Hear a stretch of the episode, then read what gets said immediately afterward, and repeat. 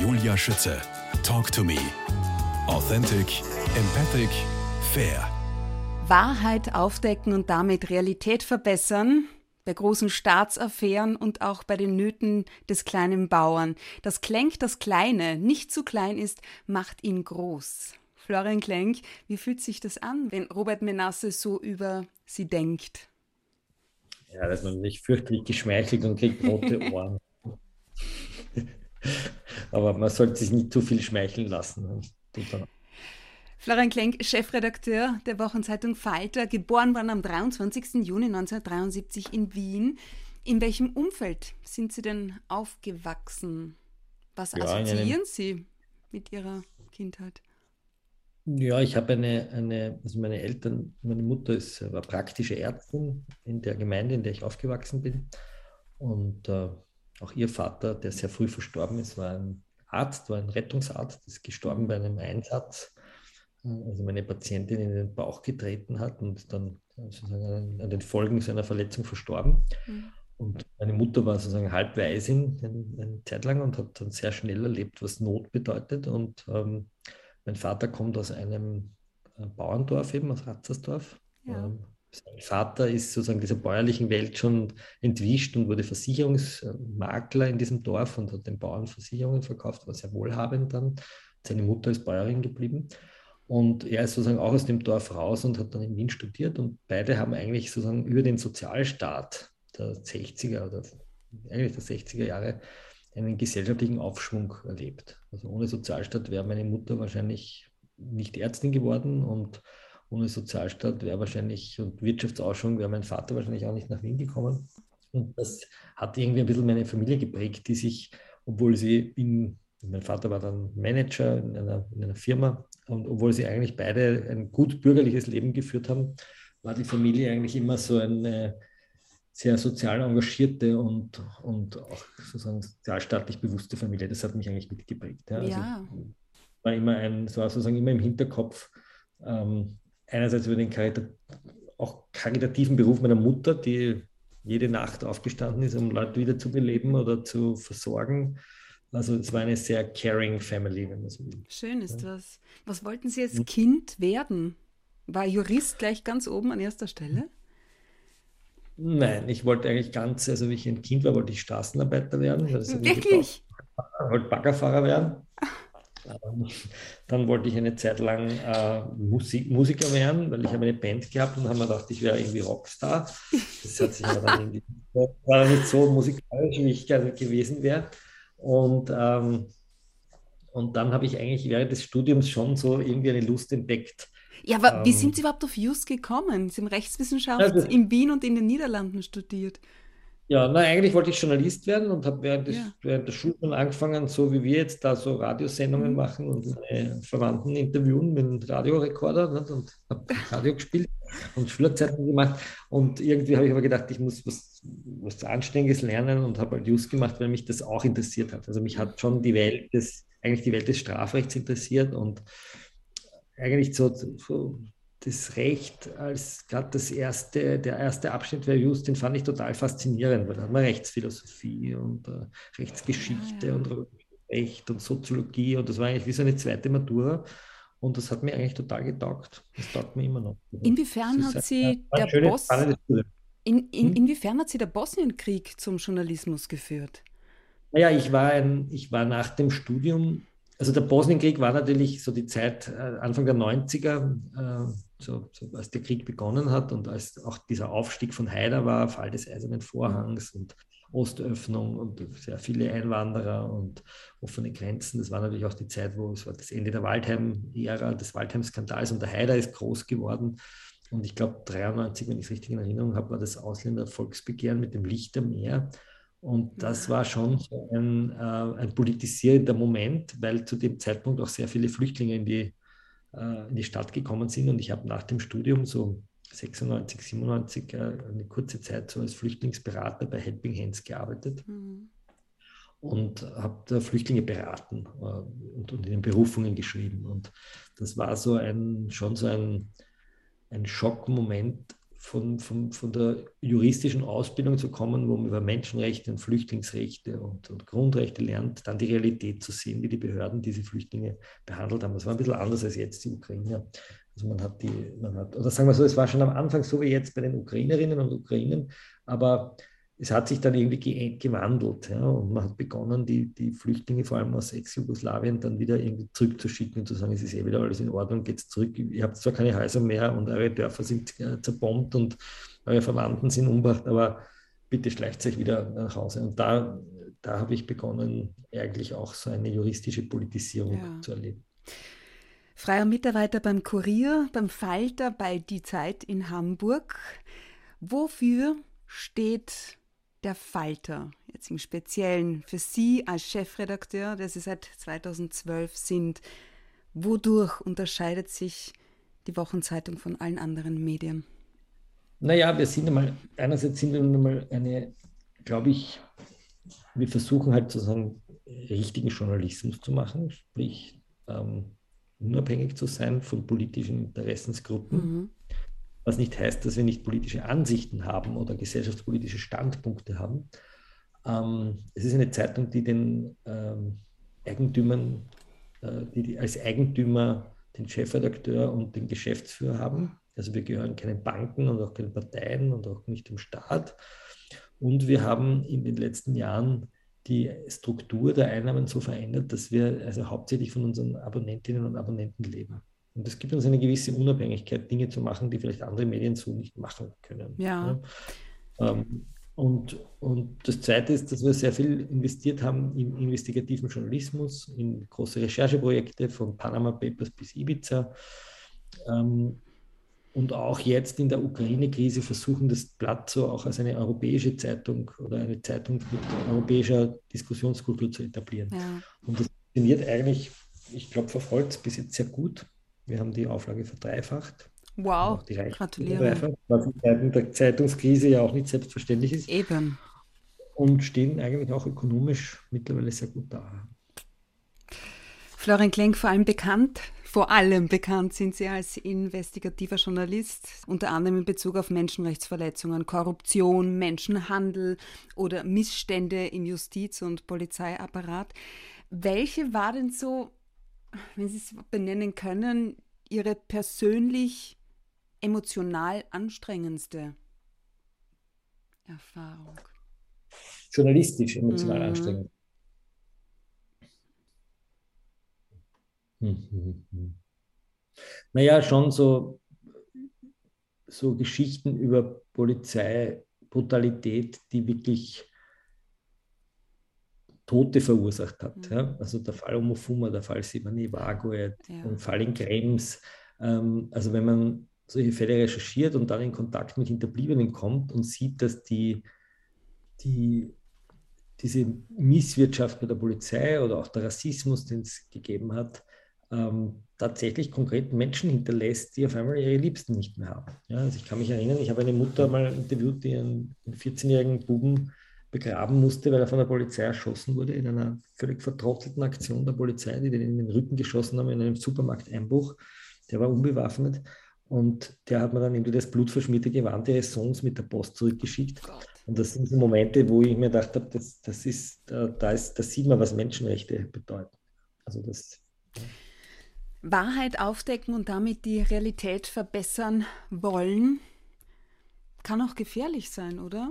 Haben Sie keine Angst? Nein, also auch wie ich die Geschichte gelesen habe, die stimmt wirklich von dem abgetrennten Pferdekopf? Nein, das war, eine, das war ein Gag von der Tagespresse, aber meine Mutter hat geglaubt, das stimmt wirklich. Ja. Nein, in Österreich ist es kein, in Österreich ähm, es wäre vermessen zu sagen, dass sie in Österreich gefährlich leben. Ja. Aber schauen wir nach Russland, wo Journalisten eingesperrt und umgebracht werden oder vergiftet werden. Mhm. Äh, schauen wir in die Türkei, wo selbst die deutschen Korrespondenten wie der Dennis Yücel einfach ein Jahr eingesperrt werden. Ähm, schauen wir nach Malta, wo ähm, die Kollegin ermordet wurde, in der Slowakei, wo zwei Kollegen ermordet wurden. Also es gibt schon Länder, in denen wirklich was passiert. In Österreich ist das zum Glück nicht der Fall. Was ich schon feststelle, ist einen irrsinnig respektlosen Umgang mit kritischen Medien, der sich in den letzten Jahren eingeschlichen hat. Ähm, vor allem auch seitens der ÖVP, so ein, so ein Dirty Campaigning gegen Journalistinnen und Journalisten. Ein Zugriff auf den ORF brauche ich, brauche ich Ihnen nicht erzählen. Ähm, ähm, und da merken wir jetzt gerade schon, dass sich was ändert. Ja? Also wenn wir uns allein die letzten Wochen anschauen, was in Österreich alles an Korruption aufgeplatzt ist. Ähm, ich hoffe, dass das ein Stichwort Inseratenaffäre, äh, ich hoffe schon, dass das auch irgendwann mal einen reinigenden Prozess hat. Das heißt, wie nehmen Sie die Medienpolitik aktuell wahr? Naja, einerseits ist die Inseratenaffäre wahrscheinlich so wie der Weinskandal in den 80er Jahren, wäre ein Moment einer Katharsis und wirklich eines Neuaufsetzen eines Systems. Das sehe ich leider noch nicht so. Also ich, ich merke, dass die Medienministerin da noch nicht wirklich ähm, spannende Vor äh, Vorschläge vorgelegt hat. Ähm, warten wir mal ab, wie die Ermittlungen ausgehen, ja, mhm. was wirklich mit den Fellner passiert und mit den zwei Fellners. Ja. Sie hoffen. Sie ich, hoffe, dass, ich hoffe, dass dieses System des, des Schmierens aufhört. Medien zu schmieren, um positiv darzustellen und das Ganze noch mit Steuergeld. Ich hoffe, dass das aufhört. Also einer meiner Lieblingssprüche oder mehr Lebenssprüche ist ja, ähm, auf Veränderung zu hoffen, ohne selbst etwas dafür zu tun, ist wie am Bahnhof zu stehen und auf ein Schiff zu warten. Ähm, das heißt, was ist Ihr Beitrag? Naja, im Kleinen kann man die Dinge schon verändern. Ja? ja. Also ich bin ja ja eine Nervensäge und das werden Ihnen wahrscheinlich die Kollegen bestätigen. Und wenn ich was will, dann, dann rotiere ich. Umgekehrt, wenn mich was nicht interessiert, ist es mir dann auch wurscht.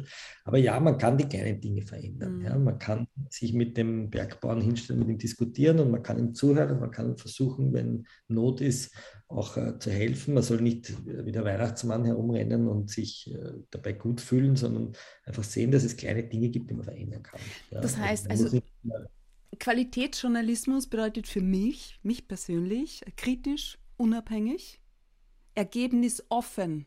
Ja? ja. Was würden Sie für drei Punkte nennen? Naja, ich würde vier nennen. Ich würde sagen, mhm. gute Journalistinnen und Journalisten haben sozusagen einerseits einen Sachverstand, das heißt, sie sind Expertinnen und Experten auf dem Gebiet, über das sie schreiben. Sie haben eine Distanz, eine kritische, sie sollen unabhängig sein, auch von finanziellen Geldgebern und sie sollen fair sein. Ich glaube, das ja. ist das, das, was ich als Ergebnis offen bezeichnen würde, dass es sozusagen einen fairen Rechercheprozess gibt. Das heißt aber nicht, dass man jetzt sagt, naja, die einen sagen, der Putin ist böse und die anderen sagen, der Putin ist gut und die, die Wahrheit wird in der Mitte liegen, der Putin ist vielleicht eh gar nicht so schlecht, wie er, wie er tut. Nicht? Und außerdem kann er eh gut Schnaps trinken mit unseren österreichischen Olympiasportlern und daher äh, muss man beide Seiten sehen. Das ist nicht mhm. Journalismus, sondern das ist äh, Relativiererei. Florian Klenk, Sie haben schon eine Menge Auszeichnungen erhalten, darunter den Professor Klaus Gatterer Preis, den Concordia-Preis, den Alfred Worm Würdigungspreis für konstant herausragende Leistungen auf dem Gebiet des investigativen Journalismus. Wie leicht oder schwer gelingt es Ihnen, auch mal abzuschalten daheim als Familienvater? Ja, das gelingt schon. Da drückt man das Handy ab, für drei Minuten und äh, die Kinder, die Handys auch, nein, das gelingt schon. Ja, ich tue ja gern Garteln und ich tue okay. gern, äh, Radfahren und ich habe ein, ich habe schon viele, auch ein Privatleben, das ich auch nicht öffentlich mache. Mhm. Ja. Also ich will gern manchmal persönliche Dinge, aber eigentlich fast nie über mein mhm. Privatleben. Das halte ich schon sehr geschützt. Also ich erzähle nichts über meine Frau und ich erzähle auch wenig über meine Kinder, außer sie sind sozusagen Teil einer Geschichte geworden, aber mhm. da erzähle ich auch nicht das Privatleben. Und diese Grenze ist eigentlich auch ganz wichtig, ja, das zu schützen und nicht ja. aufzumachen. Okay, also Garteln, Radlfahren, Bücher schreiben. 2011 ja. war früher war hier das Ende der Welt. 2018 alles kann passieren. 2021 Bauern Bobo wie aus Wut Freundschaft wurde. Was bedeutet Ihnen das Schreiben von Büchern? Eine unglaubliche Qual. Weil Was? Das Buch, das Buch mit dem, äh, über den Bachler, das war eigentlich eine Idee meines Verlegers, der diese Geschichte hat, äh, das Herbert Orlinger, den man wirklich nennen muss aus den den Ideengeber, der einfach diese Geschichte im Falter gelesen hat und gesagt hat, bitte schreibe über diesen Christian Bachler ein Buch. Und ich habe dann angefangen, über ihn ein Buch zu schreiben und habe gemerkt, dass es aber auch ein Buch über mich wird ja. und, und äh, auch eine Spurensuche wird. Also nicht nur einfach ein Porträt des Bauern, sondern es wird einfach eine, Gesch eine Geschichte auch über die österreichische Landwirtschaft oder das österreichische Bauernleben. Mhm Und ich wollte ein kurzes Buch machen. Ich wollte ein Buch machen, das man, also ich wollte jetzt nicht irgendwie eine große Sachbuchabhandlung schreiben, sondern eigentlich eine, eine Reportage. Das ist ja ein Genre, das in Österreich nicht so hoch gehalten wird. Im Gegensatz zum Beispiel zu den Polen, die große Reportagennation sind, viele Bücher als Reportagen erscheinen. Ich werde immer gefragt, was das eigentlich ist. Ist das ein Sachbuch oder ist das ein Roman? Oder, und ich sage immer, nein, es ist ganz einfach, es ist eine Reportage. Ja, es ist einfach eine reflektierte Beobachtung, ein, ein Reisen durch Österreichs Land, Länder, durch, die, durch die, die hintersten Täler, in die Schweineställe, in die eigene Vergangenheit, ins, in die eigene Redaktion, ja, auch in die Welt, in der man selbst lebt und versucht, das einfach reflektiert mhm. aufzuschreiben. Und das macht natürlich Spaß, wenn es dann fertig ist. Während man es schreibt, ist es natürlich eine unglaubliche ähm, Quälerei. Ja, aber wann machen Sie denn das auch noch?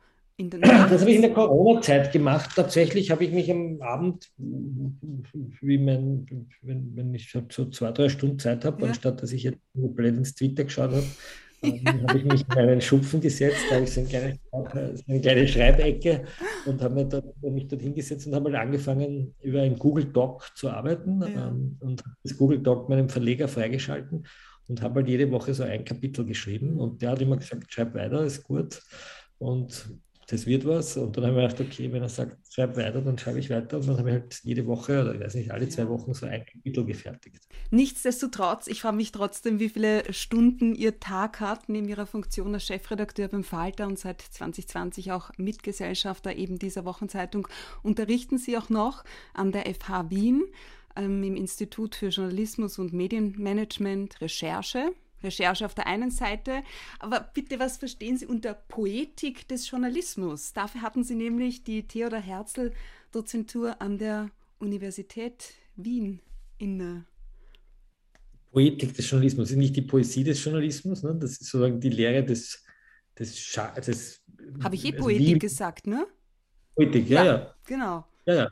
Mhm. Nur manche glauben beim Zuhören, die Zuhörer so, glauben, okay. ich bin oder die Dichter gegangen, darum wollte mhm. ich das kurz sagen, die Poetik ist nicht die Poesie, sondern ist sozusagen die Lehre des, des Schaffens. Da ging es da sozusagen um das Handwerk, ja, um diesen Vortrag und da habe ich mhm. einen, einen, einen, dreitägigen Vortrag gehalten an der, an der Uni, wie ich journalistisch arbeite, also wie ich handwerklich vorgehe. Und? Ja, das wird jetzt drei Tage dauern, das können wir dann im nächsten Podcast besprechen. Das bleibt geheim, aber vielleicht schreibe ich darüber auch mal ein Buch. Ich ah. hätte eins schreiben sollen, aber da sind dann meine Kinder auf die Welt gekommen und da Schau. hatte ich Zeit. Aber im Wesentlichen geht es darum, zu, zu, den Leuten beizubringen, dass das Schreiben, aber auch der Journalismus ein Handwerk ist, ja. dass es eben nicht dieses Wort des Bürgerjournalismus, von dem ich nicht viel halte, dass es eben nicht etwas ist, was jeder kann. Es ist auch so, wie nicht jeder ein Haus bauen kann und auch nicht jeder Architekt sein kann und nicht jeder Maler sein kann und nicht jeder einen Podcast machen kann, sondern das ist eine, ein Handwerk, das man lernen kann und das versuche ich zu vermitteln. Und es ist ein Handwerk, das eigentlich ein bisschen vom Aussterben bedroht war, aber mittlerweile, glaube ich, auch wieder wiederentdeckt wird. Auch spannend. Florian Klenk, es heißt, ähm, wie der Zwist der Liebenden sind die Dissonanzen der Welt. Versöhnung ist mitten im Streit und alles Getrennte findet sich wieder. Wie sehen Sie das? Ja, das stimmt. Gell? Also, äh, Versöhnung ist ja das Streiten lernen. Also ich, ich mache nichts, nichts weniger gern. Also ich finde ein, ein guter Streit, man kann auf die Fetzen fliegen, ja sehr, mhm sehr gut, ne, solange er nicht toxisch wird oder wirklich gemein wird. Und ich glaube, dass auch Kinder schon sehr früh lernen müssen, die Kunst der Versöhnung. Ja? Also auch einen Streit zu beenden ja? und auch dann aufzuhören, nicht nachzutreten, nicht noch einmal nachzukarten. Ich glaube, das ist wichtig. Ja. Florian Klenk, vielen herzlichen Dank für Ihre Zeit, Ihre Einschätzungen und Sichtweisen auch, die Sie hier offengelegt haben. Alles Gute für Sie und die Familie und auf Wiedersehen. Danke für das Gespräch und viel Spaß bei den weiteren Podcasts.